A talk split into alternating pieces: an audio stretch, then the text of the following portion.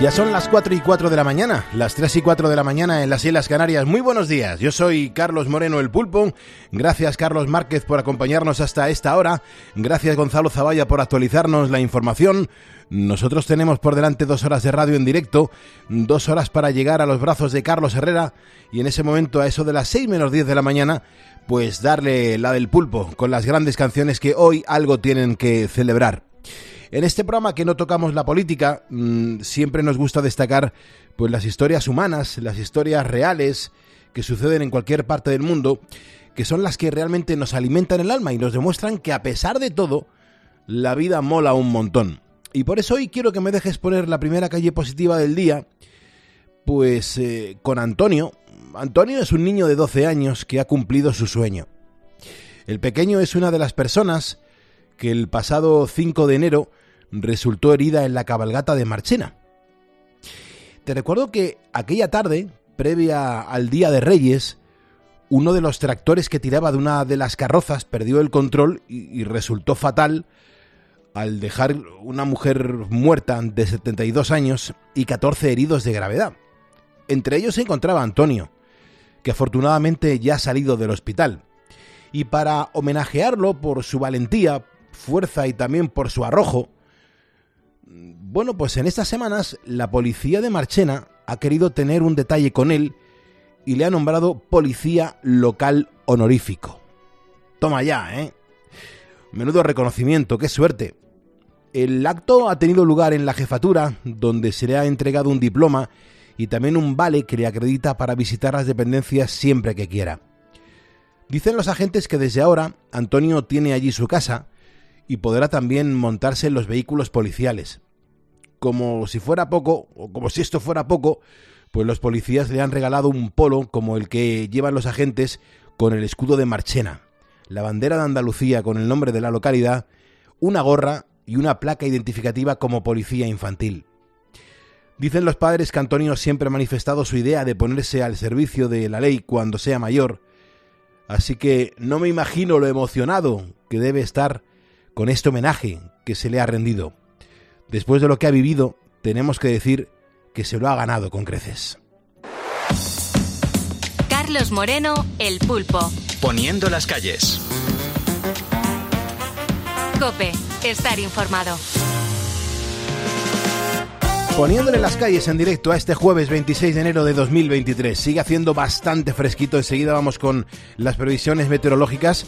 Pero hoy es el jueves que muchos estáis esperando. Porque este jueves se lo vamos a dedicar, sobre todo en esta primera hora, a conocer mejor cómo es la vida de un vigilante de seguridad.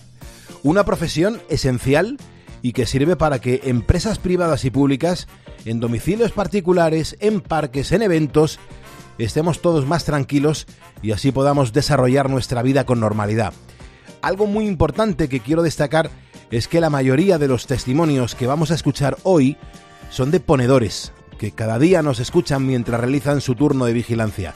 Beatriz Calderón, buenos días. ¿Qué tal? Muy buenos días, Pulpo. Teníamos muchas ganas de este programa especial, ¿eh? Sí, hoy se lo dedicamos a ellos, a los vigilantes de seguridad. Se les reconoce poco la labor que, que hacen. Y, y, en algunas ocasiones yo he visto comportamientos con respecto a ellos de muy poco respeto. Sí, lo hemos pero, dicho aquí mil veces. Sí, uh -huh. pero hoy, bueno, vamos a ver si les resarcimos un poquito uh -huh. y contamos más cómo es su trabajo y a ver si lo valoramos más. Es nuestro pequeño homenaje a los placas blancas, a nuestros amigos de las placas blancas. Lo, hace, lo hemos hecho lo hemos preparado con muchísimo cariño, así que espero que disfrutes cómo hablamos y cómo se habla de tu profesión. ¿Qué más cosas tenemos hasta las 5 de la mañana? Bueno, es jueves en Poniendo las Calles. Eh, nos gusta hablar de cine y lo hacemos con nuestro crítico en COPE y en 13 con Jerónimo José Martín. Hoy toca la película Sonrisas y Lágrimas. Mm. Es un musical que nos muestra la vida de una familia austriaca en un momento clave de la historia y que tiene como protagonistas a Julie Andrews y a Christopher Plummer. Una historia de amor en tiempos de guerra con una banda sonora de lo más pegadiza, como vamos a comprobar nada en un momentito. Genial. También es el momento perfecto para conocer cómo viene el día en cuanto a la temperatura. Sergio Sánchez, ¿qué previsiones tenemos para este jueves? Buenos días. Pues muy buenos días, Pulpo. Para empezar hay que saber que van a continuar las heladas nocturnas. Vamos a amanecer también con nieve escasa en Molina de Aragón, El Espinar, Valladolid, Arganda del Duero y Villablino. Lluvia, lluvia permanente en la cordillera cantábrica y viento con rachas muy fuertes e intensas en Galicia, Baleares, Canarias, Ebro y Alborán, es decir, que ni las islas se van a librar hoy. En el resto de España, cielos nubosos donde podrá caer algo de lluvia, pero nada importante, nada significativo. Aunque eso sí, vuelven a bajar las temperaturas máximas. Las más altas serán de 14 grados en Castellón, Huelva y Cádiz, y las más bajas en Ávila, Guadalajara y Lérida con menos 3. Te recuerdo que a pesar de estas temperaturas, eh, la sensación térmica es de menos 6 bajo cero y de menos 10 en las zonas de montaña, por lo que es importante y fundamental abrigarse para poder combatir este frío. Genial. Ahora mismo son las 4 y 10, las 3 y 10 en Canarias. Hay ponedores que en su momento fueron diplomados porque nos llamaron a este estudio, entraron en directo en este programa de radio y nos contaron cómo estaban poniendo las calles. Buenos días, Pulpo. Llegando a Guadalajara, desde hace tres años hago Barcelona con nada. Menos cuatro, menos cinco, menos tres, todo el camino. Máquinas están trabajando bien, hay compañeros echando sal y la cosa está limpia, está limpia. Buenos días, Pulpo. ¿Dónde estás tú ahora? ¿Cómo estás poniendo calles? Mira, pues voy en el camión suyo y voy para cargar ahora. Buenos días, Pulpo. ¿Ahora mismo qué haces en Marbella, de vacaciones? No, repartiendo pan. Muy buenos días, Pulpo. Y vea, ¿qué tal? Muy bien, ¿por dónde andas, hermano? Pues estamos ahora mismo en Talavera de la Reina, Ajá, hablas en en, la provincia de Toledo. hablas en plural, ¿con quién estás? Estoy con mi pareja, ¿Y tu pareja que es? es Leire, pero está dormida ahora. Está dormidita. eh. Yo me he dedicado a la mecánica general, iba por ahí por los campos porque tocaba tractores y, y esto, y máquinas de cosechar. Y ahí me tiraba en la banda de Duero, ahí me tiraba casi un mes para la cosecha. Y anda aquí muy cerquita de Málaga, en los montes, y la camisa puesta para estar en la calle. que yo me dedico a ayudar a personas mayores. Me tenéis enganchada. Soy técnico de sistemas eh, en aluminio. ¿Y tiene algo que ver con la eficiencia energética tan de moda en estos días o no? Sí, también, también. Pues bienvenido a la cadena COPE, espero que te sientas como en casa. Avísanos cuando llegues, hombre, que así me quedo yo tranquilo. No te preocupes, te avisaré primero a mi mujer, después a ti. Poniendo las calles. Ponedores que marcaron el 950-6006 y en directo nos contaron pues a qué se dedican. Me encanta que hagas eso, que me llames, que podamos establecer una conversación en directo y que nos escuche pues toda la comunidad de ponedores que tenemos cada día al otro lado de la radio. Así que entra en directo y cuéntanos en qué andas liado a partir de este momento. Si me estás escuchando es porque eres un ponedor y juntos vamos a por el jueves. José Luis Garci.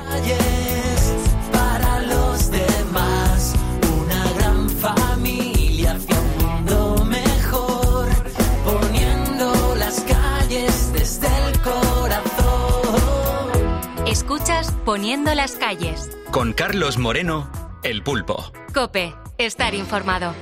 Hoy es el día para hablar de los vigilantes de seguridad. ¿Cuál es para ti, por ejemplo, el trabajo más duro que se desarrolla de madrugada? Al fin y al cabo somos el programa de los currantes. Queremos conocer cuál es tu opinión. Y enseguida vamos a intentar leerte, aunque tenemos ahora mismo tantos mensajes que tenemos esto bloqueado. Pero lo vamos a intentar. Buenos días. Goodbye.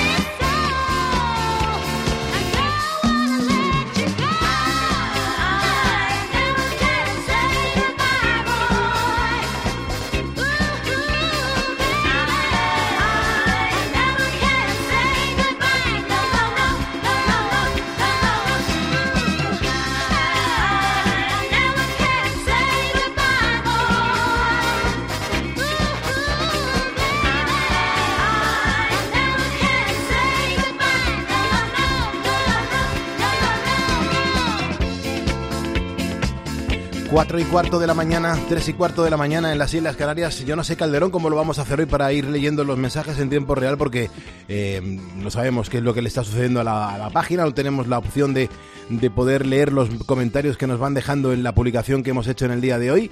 Pero lo que sí tenemos seguro es que eh, hay muchísima interacción, hay un montón de, de comentarios que nos habéis dejado, que han desaparecido casi 300 mensajes, pero que vamos a intentar recuperarlos a lo largo del programa, eh, pues como podamos. Pero para eso esto es un programa de radio directo y tenemos las limitaciones que tenemos.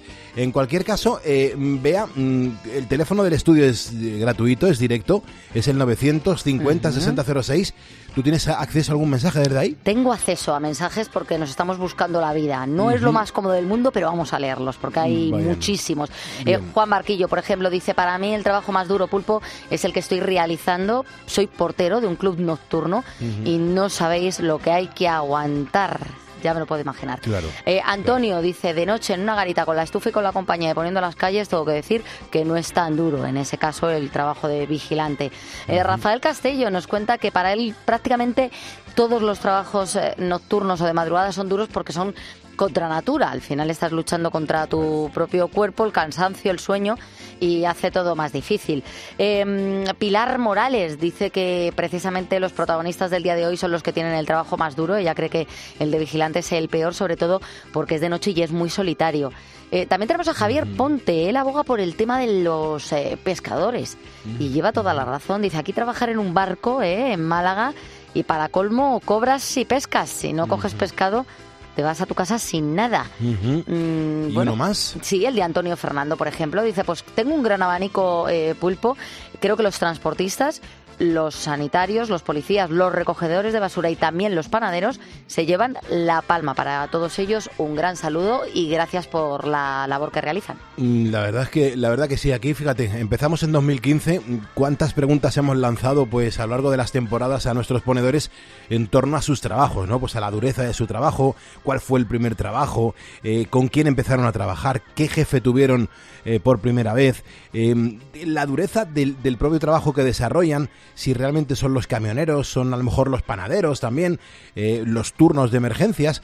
En fin, que hemos ido conociendo desde 2015 pues un montón de actividades profesionales que muchas veces ni siquiera sabíamos que existían y a través de tantos y tantos mensajes que nos habéis enviado durante esas ocho temporadas pues hemos ido aprendiendo un montón de las profesiones de nuestra audiencia. Claro, ocho temporadas nos dan para tener un montón de información. Y hoy, pues el día le ha llegado a nuestros vigilantes de seguridad. Yo antes que nada quiero dar las gracias a Mariano González porque nos envió, eh, llegó a finales de diciembre, una, una placa personalizada con metacrilato reconociendo la labor de los ponedores. Mariano es un ponedor de Sevilla, mm, él es del Betis además, y tengo delante de mí pues esa placa que pone vigilante de seguridad Carlos Moreno el Pulpo al equipo de Poniendo las calles en agradecimiento mm, por hacer visibles cada día en su programa Poniendo las calles a los placas blancas, a los vigilantes de seguridad. Somos ponedores diciembre de 2022. Pues Mariano González, este programa va dedicado a los que os la jugáis todas las noches, porque dicen que por la noche todos los gatos son pardos. Esto lo saben muy bien los protagonistas del día de hoy en Poniendo las calles. Te hablo de los vigilantes de seguridad que ayudan a mantener la paz y que cada jornada se enfrentan a situaciones como esta. ¿Quieres que te baje del tren? Que no montes más espectáculo. ¿Quieres que te baje del tren? ¿Quieres que te coja de, lo- de la pechera y te baje del tren? Tranquilidad, por favor. Puta madre. Puta madre. Puta madre, me cago en tu puta madre, loco. ¿Cómo eres tan sinvergüenza? Eres un sinvergüenza y un provocador. Dios, me cago en Dios, me cago en Dios. Me sueltas, me sueltas, por favor, me favor. sueltas, me sueltas. Me cago en tu puta vida, me cago en Dios. No me cojan los huevos. Ir afuera porque como, me, como se, me, se me gire, te lo juro por mi puta madre, en paz descanse que mueres, eh. Esta situación tan desagradable, en la que un individuo increpa a un vigilante de seguridad que se mantiene impasible intentando tranquilizarlo, se, vio, se vivió hace tiempo en un tren de Renfe de Barcelona. Y lo peor de todo es que es más habitual de lo que nos gustaría.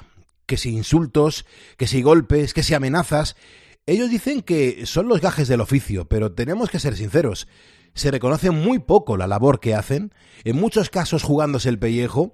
A diferencia de los cuerpos y fuerzas de seguridad del Estado, la mayoría de vigilantes pues no portan armas, solo tienen para enfrentarse a los violentos la defensa, es decir, una porra y unos grilletes. Jesús, por ejemplo, es un ponedor de Íscar en Valladolid, donde trabaja vigilando de noche una carpintería. He hablado con él y esto es lo que me explicaba sobre los riesgos que corren. La verdad es que estás vendido en ese tema, porque de primero te dan una porra que a un tío no le paras con esa porra, la verdad. Puedes dar 40 porrazos que, que no le paras. En otros puestos peligrosos tienen arma de fuego, pero vamos, que lo que viene siendo aguantazo limpio, si llega el caso. Su trabajo, desde luego, que no es ninguna broma. Muchas veces se enfrentan a delincuentes de medio pelo o alborotadores, pero en otras ocasiones son auténticos profesionales del crimen que van armados. Miguel Ángel es vigilante de los autobuses de la MT en Cibeles, en Madrid, y afirma que ahora está en un destino tranquilo, aunque lo que ha vivido en sus carnes no lo sabe nadie. Un intento de atraco en el que me encañonaron y eh, estando en un hospital céntrico de aquí de Madrid también me han intentado apuñalar y, eh, y viajando al norte, a Navarra, pues también he tenido algún que otro roce con gente de la calle Borroca. En este servicio de Madrid, en la MT, sí he tenido incidentes, incluso una agresión, pero vamos, tampoco ha sido del otro mundo. Desde luego que no son anécdotas aisladas. Eduardo es vigilante de servicio en Acuda, en Melilla. Él se encarga de atender los avisos que recibe en la central cuando salta una alarma. Y hablando con él, pues le pregunté si había vivido alguna situación en la que se hubiera sentido verdaderamente en peligro. Me dijo que han sido muchas, aunque la peor fue cuando entraron en un edificio donde sabían que alguien estaba escondido. No hace mucho entré a una nave, entramos a una nave porque éramos dos compañeros en, en este caso, y saltaba la alarma, entrábamos y no veíamos nada y volvíamos a salir y cuando nos íbamos volvía a saltar.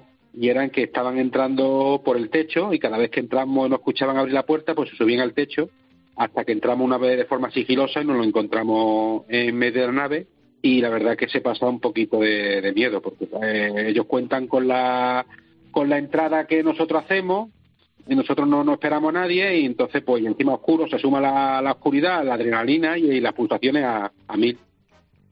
Afortunadamente cuentan con una amplia preparación. Eh, para ser vigilante de seguridad hay que tener unos conocimientos específicos y cumplir unos requisitos. El ponedor de Cibeles, Miguel Ángel, lleva 30 años desempeñando esta labor y me ha contado la formación que recibió para poder entrar en su empresa.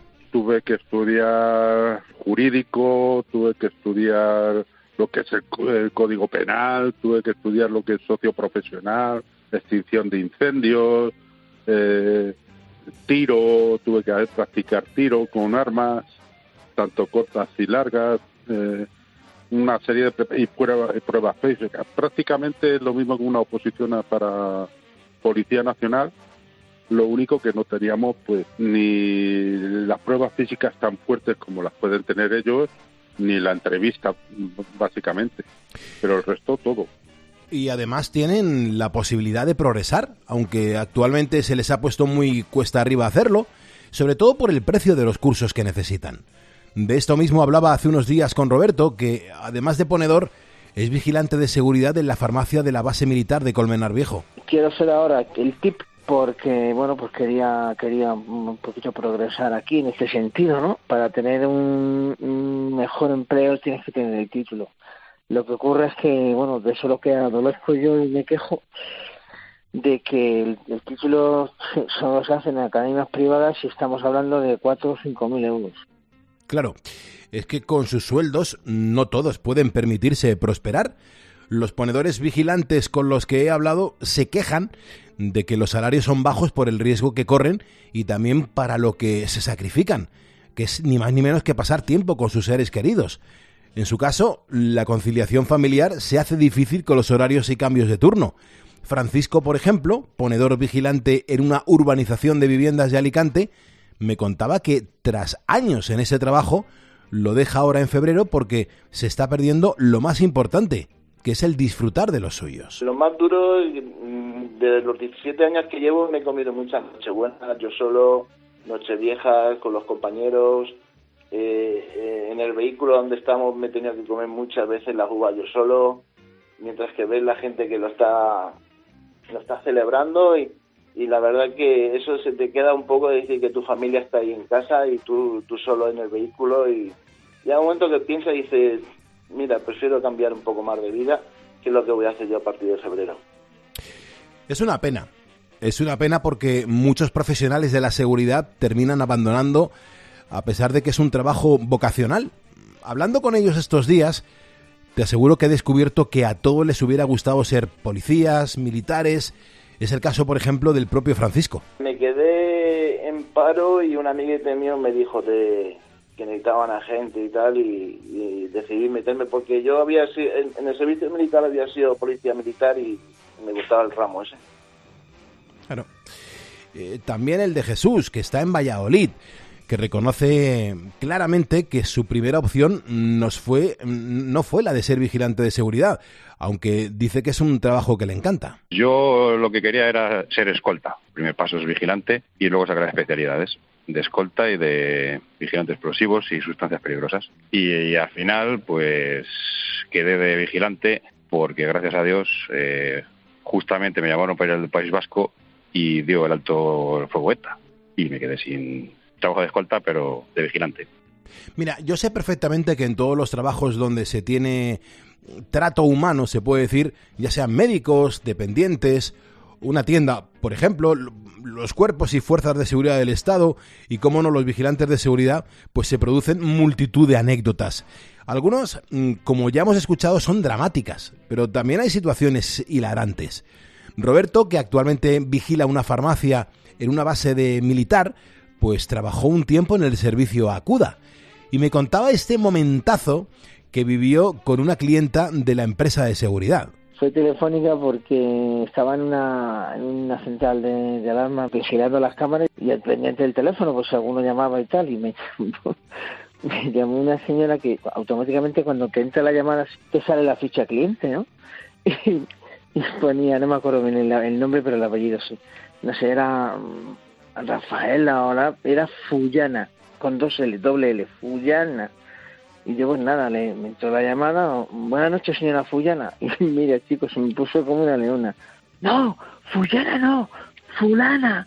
Digo, perdone, dice, sí, fulana, que es italiano. Digo, bueno, pues, pues nada, señora fulana, dígame, dígame usted. Y yo es que no podía meterme, meterme la risa. Y me dice la jefa que tenía al lado, escuchando la conversación, ¿de cómo la llamas fulana? Digo, Carmen, es que me ha dicho que se llama, que le he dicho ful, ful- fullana, y una fiera, que fulana, que fulana. Pues ya nada, cachondeito. Cuando dicen fulana para acá y fulana para allá.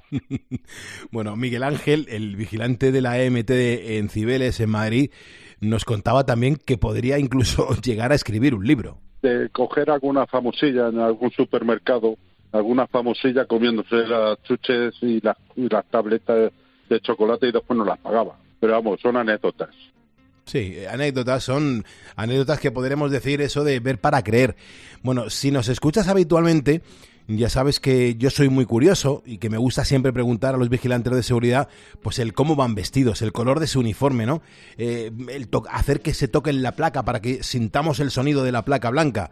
Bueno, pues para hacer este reportaje no podía ser menos. Yo voy pantalón marrón de color arena y un polo de mangas largas verde y luego llevo ya pues mi ropa interior térmica y aparte con mi chaquetón y si hace excesivamente frío me pongo mi braga y mi, y mi gorro de lana y, y mi guante evidentemente. Uniforme serio, camisa blanca, pantalón azul, zapatos negros y, y, pues, si es chaquetilla, pues una cazadora al uso de, pues igual que el pantalón. Llevamos un uniforme negro, lo único, camisa, una camisa blanca y una corbata. Pero vamos, el uniforme negro, totalmente negro.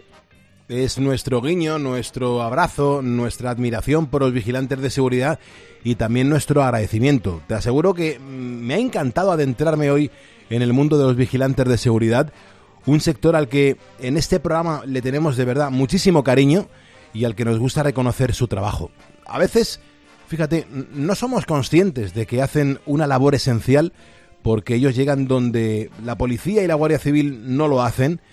Pequeñas trifulcas en los medios de transporte, hurtos en las tiendas, seguridad en las residencias, acceso a estadios, salas de conciertos, fábricas, urbanizaciones, etcétera, etcétera, etcétera.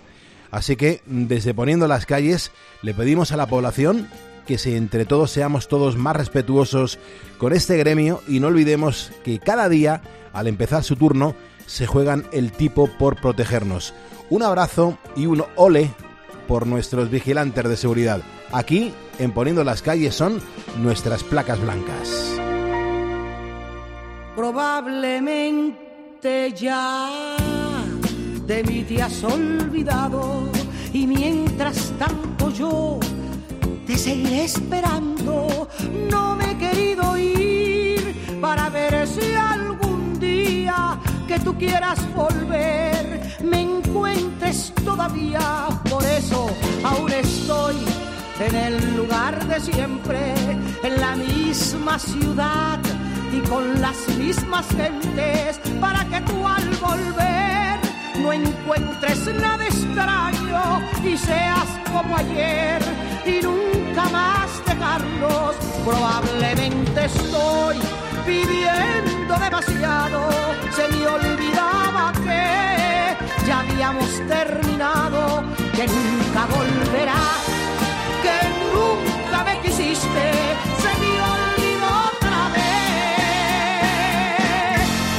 que solo yo te quise.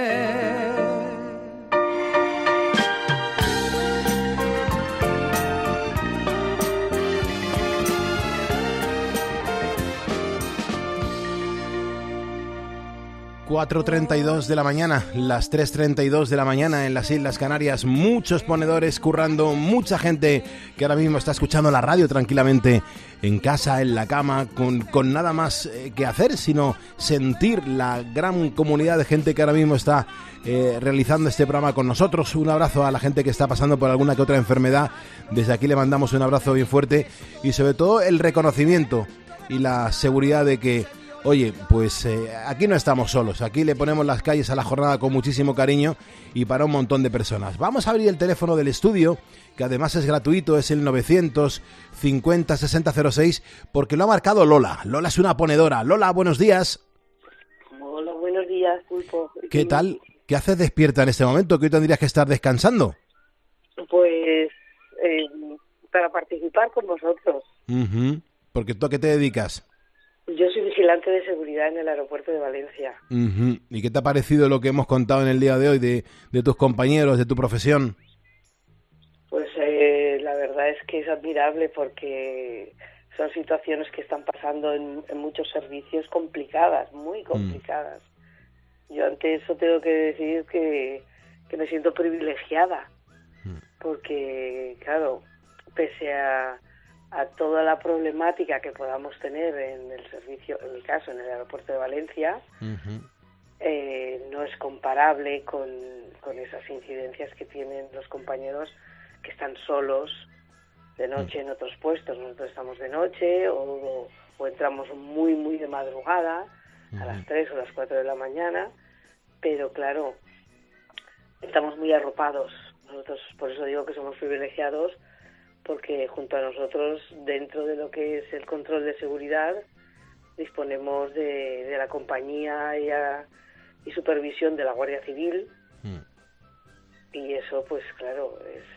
Y lo que es fuera del control de seguridad, la Policía Nacional. Con lo cual tenemos la suerte de que ante.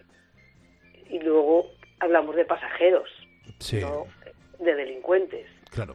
Claro, Eh, eh, eso es lo que he querido destacar antes, Lola, ¿no? Que muchas veces eh, los vigilantes de seguridad también se encuentran a, a, bueno, pues a profesionales del crimen, que, que van directamente a por una joyería, por una tienda, por un almacén, a por un centro de logística y que les da igual 8 que 80, pero oye, ahí hay un vigilante de seguridad que les va a hacer frente. Exacto. Y como bien están diciendo ellos, pues con pocos medios y en muchísimas ocasiones uno solo. Y una persona sola frente frente a lo que venga, que es el desconocimiento, pues tiene más que perder que, que de ganar.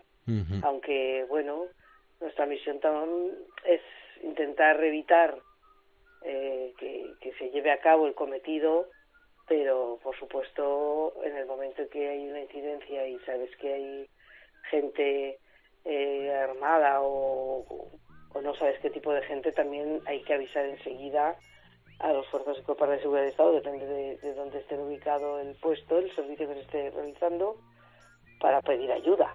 Claro. No, no, desde luego, desde luego. Lola, ¿un vigilante de seguridad cobra lo mismo por una hora de trabajo nocturna que por una hora de trabajo diurna? No, cobramos por cada hora nocturna, creo que ahora mismo está, porque como acabamos de empezar el año, en un euro 0,4 céntimos la Ujú, hora. ¿Y durante el día? Igual. Y no, durante el día está reflejado en lo que es el, el salario base.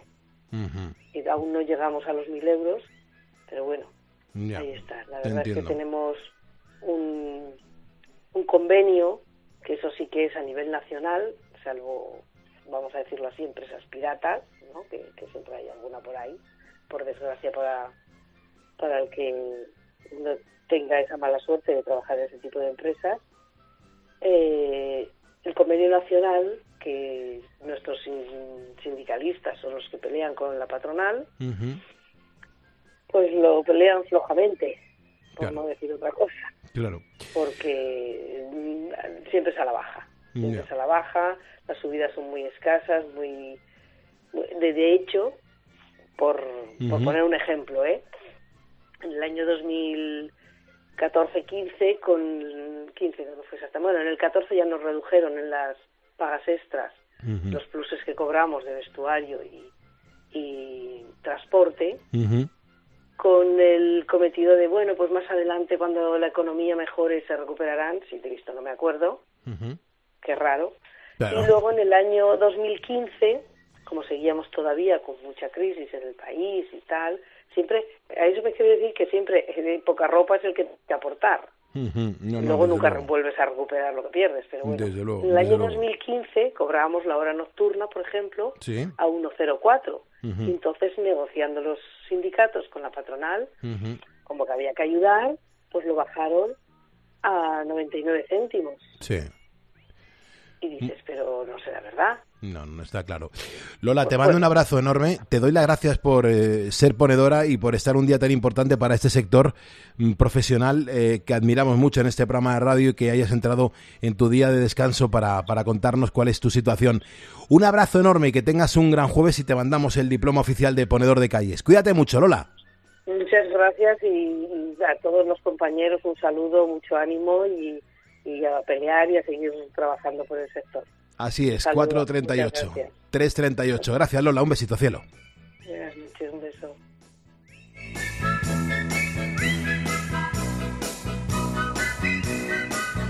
Carlos Moreno, El Pulpo. Poniendo las calles. Cope, estar informado. A veces cuesta encontrar a alguien que ponga serenidad a todo lo que está pasando. El núcleo de la Tierra se para. El núcleo de la Tierra es una masa de enorme densidad, mayormente compuesta Carlos Herrera va más allá de la noticia y te explica todo lo que te rodea. ¿Y eso implica que se puede acabar el mundo? No, solo se atreven a decir que los días serán una milésima de segundo más cortos y que a lo mejor pueden verse afectadas las mareas. Y Escúchale de lunes a viernes, de 6 a 1 del mediodía, en Herrera en Cope. Las 4.39 de la noche, una hora menos en las Islas Canarias. La verdad que si tenemos que hablar de descanso, si tenemos que hablar de, de cómo podemos llevar un buen día, pues yo es que sé perfectamente cómo te estás sintiendo. Yo sé que te sientes cansado porque no siempre duermes bien, que tienes ansiedad por el ritmo de vida, por las preocupaciones diarias, que si el trabajo, la familia, los precios. Bueno, pues a mí también eso me pasa, o mejor dicho, me pasaba, porque desde que estoy tomando una cápsula de ahora día y otra de ahora noche, todo esto se acabó. Son los dos productos que incluye el kit de los laboratorios Ahora Health, que ha creado especialmente para nosotros, para los ponedores. No esperes a que el cansancio te pase factura y ponle una solución natural. Ahora Health te ayuda a recuperar tu bienestar mediante compuestos completamente naturales, sin efectos secundarios y científicamente avalados.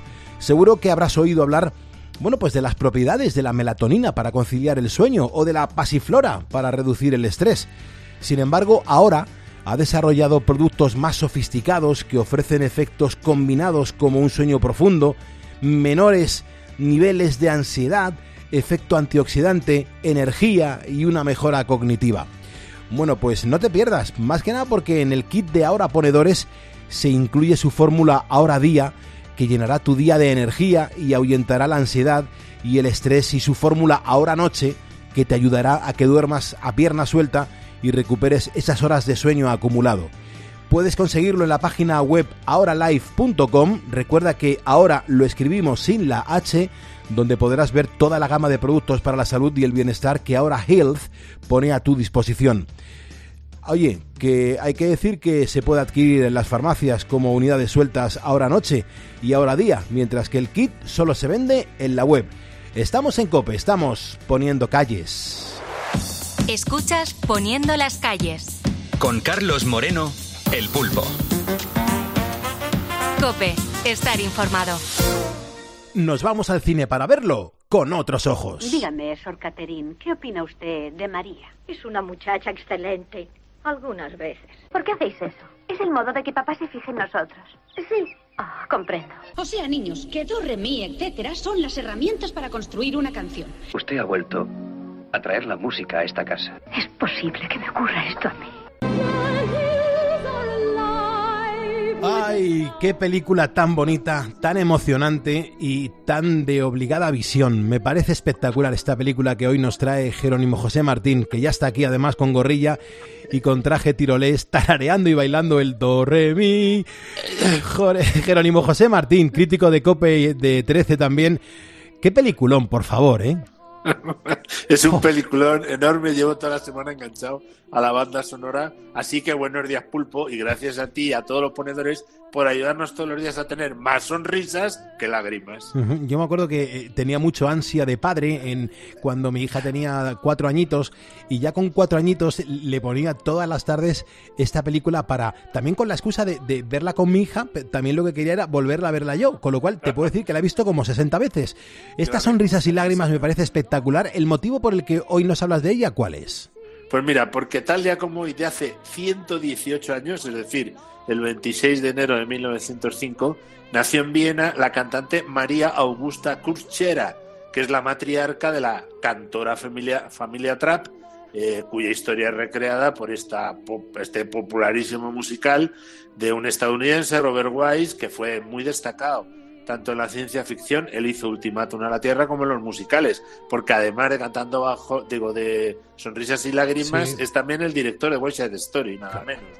En 1927, esta mujer, María, dejó el noviciado benedictino de la abadía de Nomber, en Salzburgo, por consejo de su superiora, y se casó con el viudo capitán de la Armada Georg Ludwig von Trapp, eh, de cuyos siete hijos había sido maestra. Eh, tras la quiebra de su marido, la familia se dedicó a la música, ya eran diez porque tuvo tres hijos eh, con ella. Eh, y, pero claro, llega la anexión de Austria por el Tercer Reich en 1938 y se exilian primero a Italia, luego a Estados Unidos. Allí se hicieron mundialmente famosos como la familia Trapp, los cantores de la familia Trapp se llamaban, y publicaron varios álbumes, realizaron numerosas giras en Estados Unidos y fuera un montón de acciones caritativas hasta que en 1957 el grupo musical, que ya era amplísimo, se separó. María y tres de sus hijos marcharon como misioneros al Pacífico Sur y tras esa experiencia María regresó a Vermont, donde murió el 28 de marzo de 1987 con 82 añitos. Pero, Jero, eh, Sonrisas y Lágrimas no relata toda la historia de la familia Trapp. No, la conto aquí para que todo el mundo la sepa, pero la película, que por cierto, en toda Hispanoamérica se tituló La novicia rebelde. ¿eh? Es una versión del famoso musical The Sound of Music, que es el título original de la película, que se estrenó en Broadway en 1959 con libreto, es decir, con argumento de Howard Lindsay y Russell Krauss, eh, y canciones de Richard Rogers, que compuso la música, y Oscar Hammerstein II, que hizo las letras.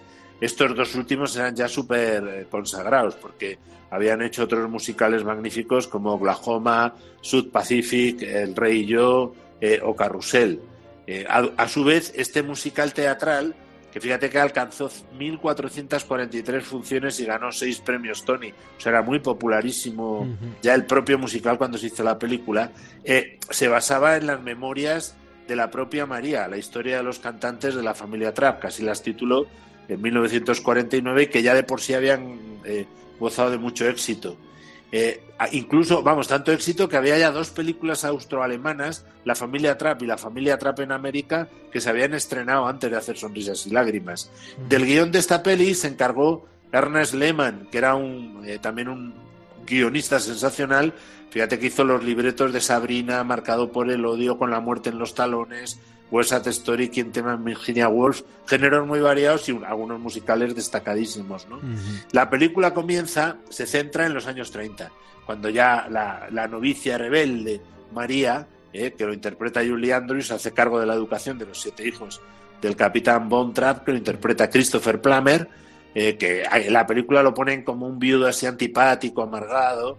Eh, claro, María se lo va ganando poco a poco, va devolviendo la alegría al hogar y sobre todo se gana la confianza y el respeto de los niños, que son muy, son muy peligrosos los nenes del capitán Trump. Trapp. Y, y luego, eh, cuando una amiga le dice que el capitán se ha enamorado de ella, entra en crisis, regresa al convento, claro, porque ella sigue siendo novicia, pero los niños la echan de menos y va a buscarla y la abadesa entonces convence a María de que no tiene vocación religiosa y que debería casarse con el capitán, por lo que vuelve y contraen matrimonio. Sin embargo, llegan los nazis que invaden Austria y ahí sigue la peli. Claro. Y, la película y la, y la familia debe huir. Ese es el, Claro, esto el- es el problema que, claro. que tiene, desde luego que sí. Lo que yo no sé es si la película es fiel a los hechos reales, porque toca muchos palos que mm, yo los, lo, lo pongo en conexión con, con la historia. Claro, sí. La peli, la- bueno, eh, eh, en general es, fiel, ¿no? Pero la acción, por ejemplo, en la película transcurre en 1938, cuando realmente María se casó con el capitán en 1927 y, y vivió hasta 1938 con sus maridos y los niños en Salzburgo. Eh, además, los hijos del capitán Von Trapp eran realmente 10, pues nacieron otros tres después. O sea que en la película debería haber 10 niños, porque en el año 38 había 10 eh, con estos tres de María Augusta, ¿no? Además, esto ya es más desmitificador de la película. Ellos no huyen a través de las montañas hacia Suiza con ese plano final maravilloso, eh, sino que, eh, por entre otras cosas, porque desde Salzburgo, quienes hemos estado allí lo sabemos, es imposible, porque está en mitad de Austria y perdido, y para acercarse a, las montañas hasta Suiza, Suiza hay que pasar muy cerca de Alemania o atravesar incluso alguna zona alemana que estaría dominada por los nazis, ¿no? En realidad María lo que hizo fue planear una gira a América, fueron cómodamente en tren a Italia y se fueron a Estados Unidos, o sea que fue una huida mucho más tranquila de la que aparece en la película. No, no, lo que está claro, bueno, eh, estamos a, a 26 de, de enero de 2023. A día de hoy, Sonrisas y Lágrimas es una película que se puede ver en la mayor parte de las plataformas de cine que tenemos en casa, que si el Netflix, que si el Movistar, en HBO, se puede ver en prácticamente todo. Yo creo que eh, si está accesible a toda la gente es porque eh, es una película que, que se necesita ver. Lo que yo no sé si fue un exitazo desde su estreno o, si le costó y fue el tiempo quien puso en su sitio a la película. Pues no, porque con, con esos antecedentes, como había tenido éxito la- las memorias, había tenido éxito el musical, fue un pelotazo desde el principio.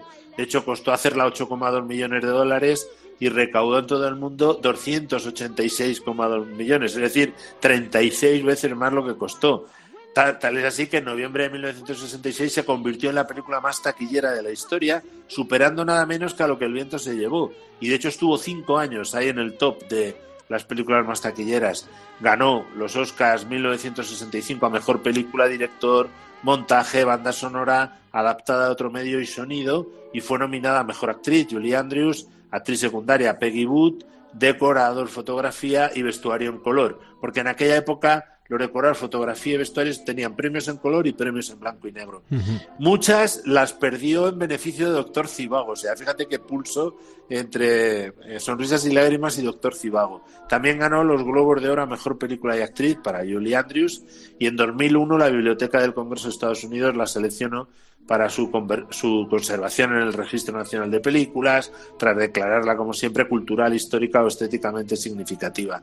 Desde su estreno, eso sí, una parte de la crítica la dio bastante duro por considerarla empalagosa, porque ciertamente eh, es dulce la Sí, película, poquito, en fin, sí, sí. eh, eso sí, pero bueno, hoy día son positivas el 83% de las 72 críticas reunidas en Rotten Tomatoes, que le dan a la película, fíjate, una media de 8,2 sobre 10, Mm. que me parece bastante ajustada, es bastante alta.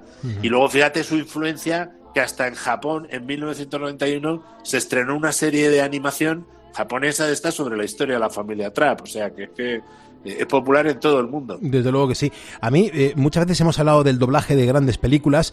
Si lo que el viento se llevó, mm, pues se lleva, digamos, la medalla de oro al mejor doblaje en español de la historia de todos los tiempos del doblaje, yo creo que esta mm, segunda, eh, esta película puede ser la medalla de plata, si, no también la de oro, con un Manuel Cano soberbio, con unas voces espectaculares donde estaban los grandes del doblaje, con unas edades muy jovencitos, comenzando pero ya con muchísima calidad, y es una película que se disfruta en el castellano, en nuestro idioma, de una manera bárbara, una manera brutal.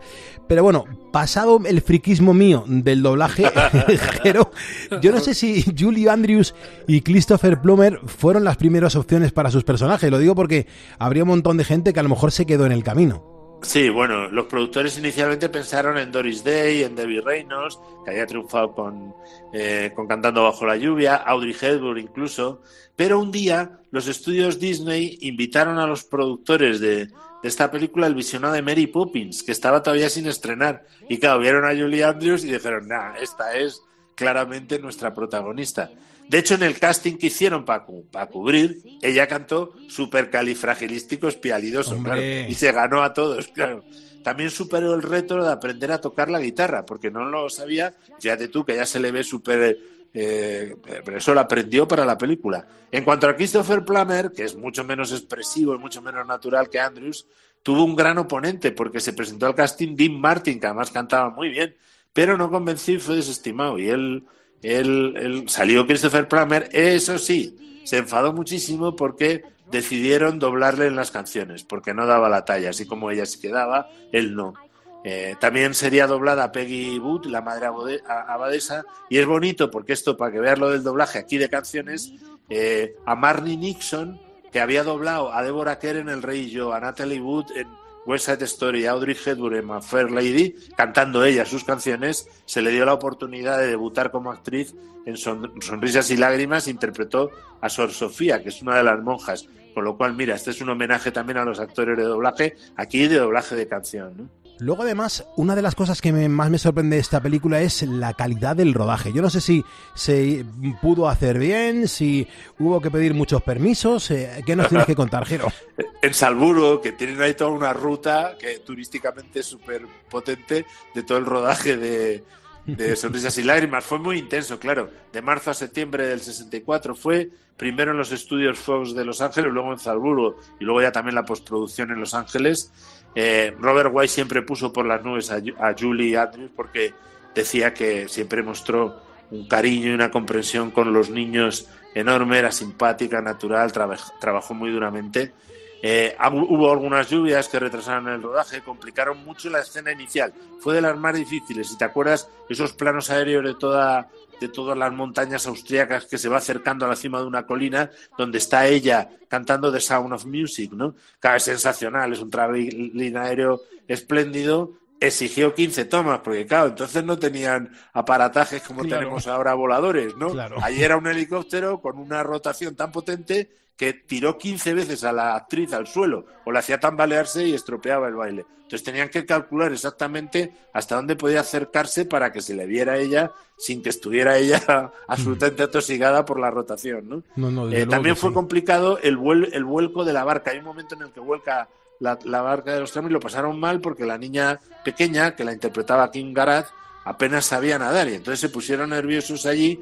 eh, la intentó salvar Julie Andrews, pero luego fue Heather Menzies, que interpretaba a Luisa, la que la salvó de ahogarse. Bueno, no creo que llegara a ahogarse, pero bueno. Luego tuvieron un problema muy peculiar, que es Debbie Turner, que interpretaba a Marta Von Trapp con siete años, perdió todos sus dientes de leche durante la filmación. Entonces, un, de- un dentista tuvo No. que implantarle una dentadura por ti. ¡Ay, pobrecita! En una noche, pobrecita. O sea, son de estas cosas que la gente no se imagina, ¿no? Le irritaba muchísimo a Christopher Plummer, fue el el único momento de tensión que Julie Andrews se había hecho muy popular. Y además le molestaba un poco el sentimentalismo del film. Eh, por lo que durante mucho tiempo se refirió después a la película, cuyo título original era The Sound of Music, como The Sound of the Mocus, el Mm. sonido de los mocos. Pero Vaya. finalmente eh, tuvo que reconocer que había sido una película muy importante en su carrera y, y formó pareja con Julie Andrews en el, tenef- en el telefilm En el Estanque Dorado. ¿no? Eh, para el Festival de Salzburgo, que sale en la película, se utilizaron 2.000 extras. Es la, es la secuencia con más extras. ¿no? Allí no querían que pusieran que pusieran esvásticas en Salzburgo, tenían mucho temor, pero les amenazó y dije, bueno, pues entonces en vez de sacar la ciudad, lo que saco son filmaciones antiguas y yo no muestro vuestra ciudad. Entonces al final cedieron y dejaron hacerlo, ¿no? Y hay un gran fallo en la película, mira, que esto que se fije, sale muy poco, pero en un momento dado hay una caja de naranjas que pone producto de Israel. Como Ah. comprenderás, en Claro. el año 1930 No existía. existía el El Estado, de. Israel, desde luego que no. Madre mía, escucha, la banda sonora me parece un peliculón en España. eh, se grabó en español eh, precisamente porque los actores de doblaje eran los que tuvieron que aprender a cantar para que las voces se asemejasen a, la- a las voces de los artistas que estaban doblando en ese momento. Pero a nivel mundial, la banda sonora Sonrisas y Lágrimas fue un absoluto pelotazo. Bueno, es que de las 20 canciones que hay, 17 son magistrales, entonces son buenísimas, ¿no? Eh, además, los pasajes instrumentales le valieron el Oscar a Irving Costal, o sea que el autor de las letras de las canciones, Oscar Hammerstein II, murió en 1959, dos años antes de que empezara el rodaje, así que el, otro, el que, hizo la música, Richard Roach, tuvo que escribir las letras de dos canciones nuevas, Something Good y I Have Confidence, la primera reemplazó al tema romántico original, An Ordinary Couple, se llamaba porque no le gustaba a Rogers, y la nueva canción I Have Confidence fue escrita para rellenar el espacio en el que María se muda a la mansión de los Von Trapp, que ahí se detiene un poco la acción, y durante ese segmento Julie Andrews atraviesa un arco, y ahí en ese arco se ve brevemente a la verdadera María Von Trapp, a su hija Rosemary y a su nieta Bárbara, porque resulta que ese día la verdadera familia Von Trapp visitó inesperadamente al set de rodaje y Wise le dijo, mira, podéis aparecer como figurantes. Y de hecho les pagó los 25 dólares que le daban a los figurantes. ¿no? Durante esa escena, Julie Andrews se tropezó y el director decidió dejar el, el tropiezo, ese traspiés, para dar veracidad al personaje. Y acabaremos nuestro comentario, tú lo has citado antes, con la popular canción Do Re Mi, que en su versión española la interpreta la zaragozana Teresa María, Claro. eh, y, y en el original en inglés la cantó la propia Julie Andrews. Una canción tan animante Sí. eh, que explica por qué hace años la BBC eligió Sonrisas y Lágrimas. Atentos porque esto es bastante actual. Como la película ideal para emitir ante un inminente holocausto nuclear. ¿Qué te Mm. parece? O sea, si, si se nos van a tirar la bomba ya los rusos, ¿no? Eh, pues, ¿qué película hay que ver? Sonrisas y Lágrimas. Claro que sí, pues vamos a poner, vamos a poner la, la musiquita para irnos, vamos a ponerla en este momento para que la, la sintamos así de bien y que nos emocione. Jero, muchísimas gracias, seguimos la semana que viene y ante todo, de parte de los ponedores, gracias por acercaros el cine de esta manera. No, gracias a ti, a ellos, a todos los ponedores, marcho con este pegadizo ritmo de do re para convertir las lágrimas en sonrisas un día más.